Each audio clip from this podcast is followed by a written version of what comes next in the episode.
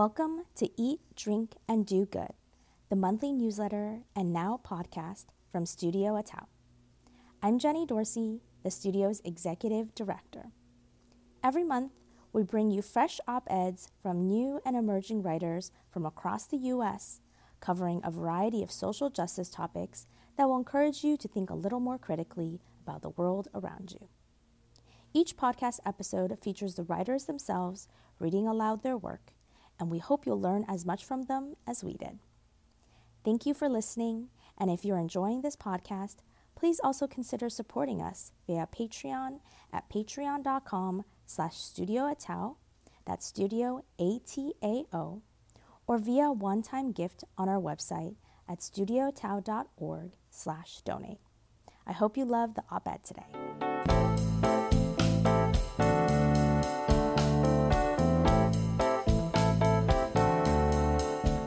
Prison Labor Fills the Worker Gap in Our Food System by C. Dreams.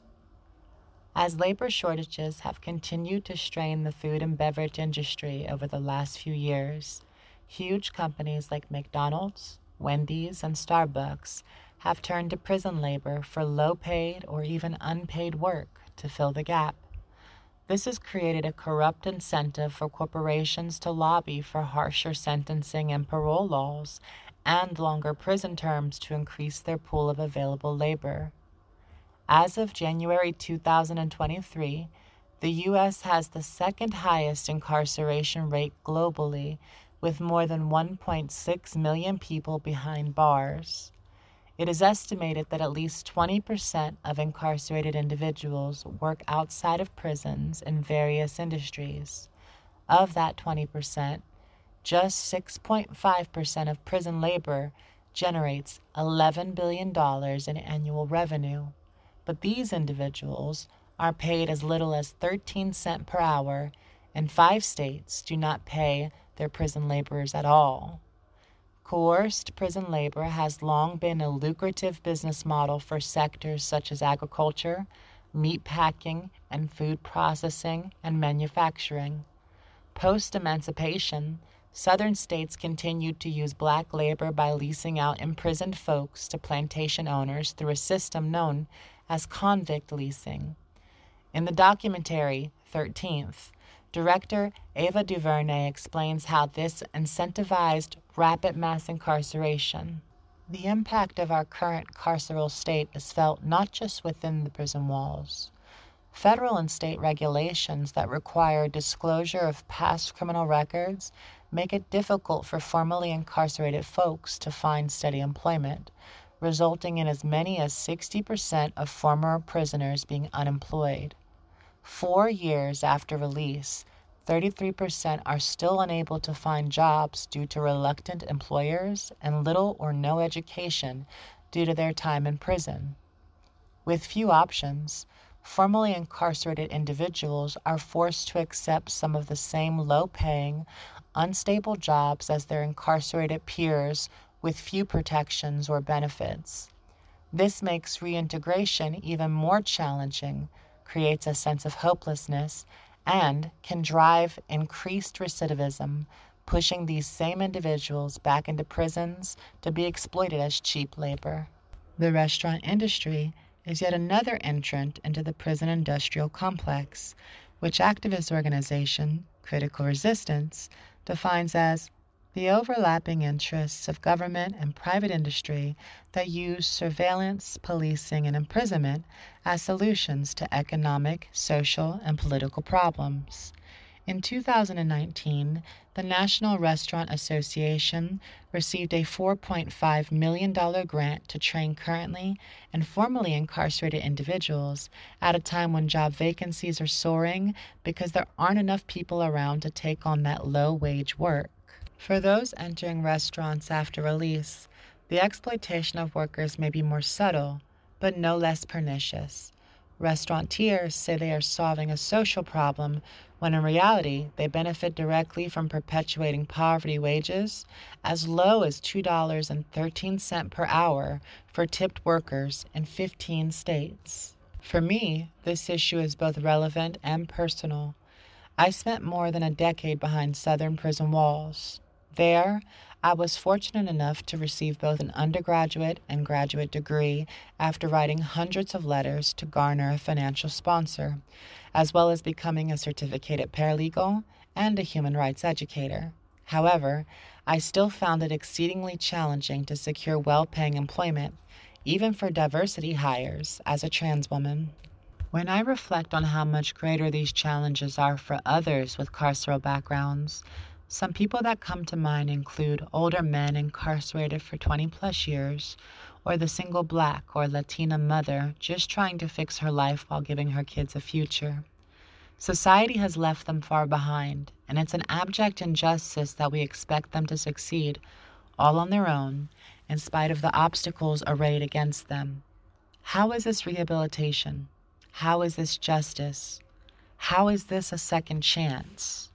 These are all a part of the monstrous lie that everyone, including myself, has been sold by the government and by our current culture. I once believed time served was just that, but I can now see it extends long after one leaves a carceral space. Our criminal injustice system is rooted in perverse incentives, all aligning to the almighty dollar that requires the commodity of prison bodies rolling in. This is not a problem confined to those incarcerated or working in prisons. This is our problem, every single one of us, because it is our communities and our futures that will be impacted by each formerly incarcerated person we either empower or leave by the wayside. Each day, every one of us contributes to the prison industrial complex when we support businesses that benefit from prison labor. Changing our consumption habits is not enough. We need to dismantle the systems that perpetuate mass incarceration, including the privatization of prisons and the militarization of the police, and we must hold accountable the corporations and government entities that profit from prison labor. The exploitation of formerly incarcerated individuals is not just a matter of individual ethics, but a systemic problem deeply embedded in our economy. Untangling the prison industrial complex requires a fundamental shift in our approach to justice, addressing the root causes of crime, prioritizing rehabilitation and healing, and community safety over punishment and profit. Some steps forward are demanding an end to prison labor contracts with private corporations, supporting worker-led organizations and advocating for policies that protect workers' rights and ensure fair wages, such as the Fight for fifteen and the Fair Food Program. Holding corporations accountable for labor violations and exploitative practices, such as wage theft, unsafe working conditions, and discrimination. Supporting the rights of all workers, including those who were formerly incarcerated, to organize and advocate for themselves without fear of retaliation. Ensure previously incarcerated workers are protected and given meaningful, fair-paying employment. And finally, implement criminal justice reform such as ending mandatory minimum sentencing and investing in alternative sentencing programs. Without a realignment of the current incentive structure for incarceration, we will continue to force people down a vicious, cyclical hole of capitalist pursuit. Our current system is determined to profit at the expense of not only our bodies, but our souls.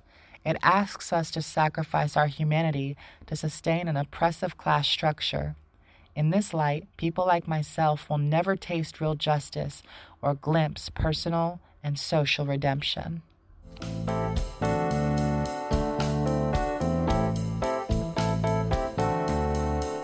If you enjoyed this episode, you can find all prior issues of Eat, Drink, and Do Good on Studio A T A O's website at studio a t a o dot org slash newsletter.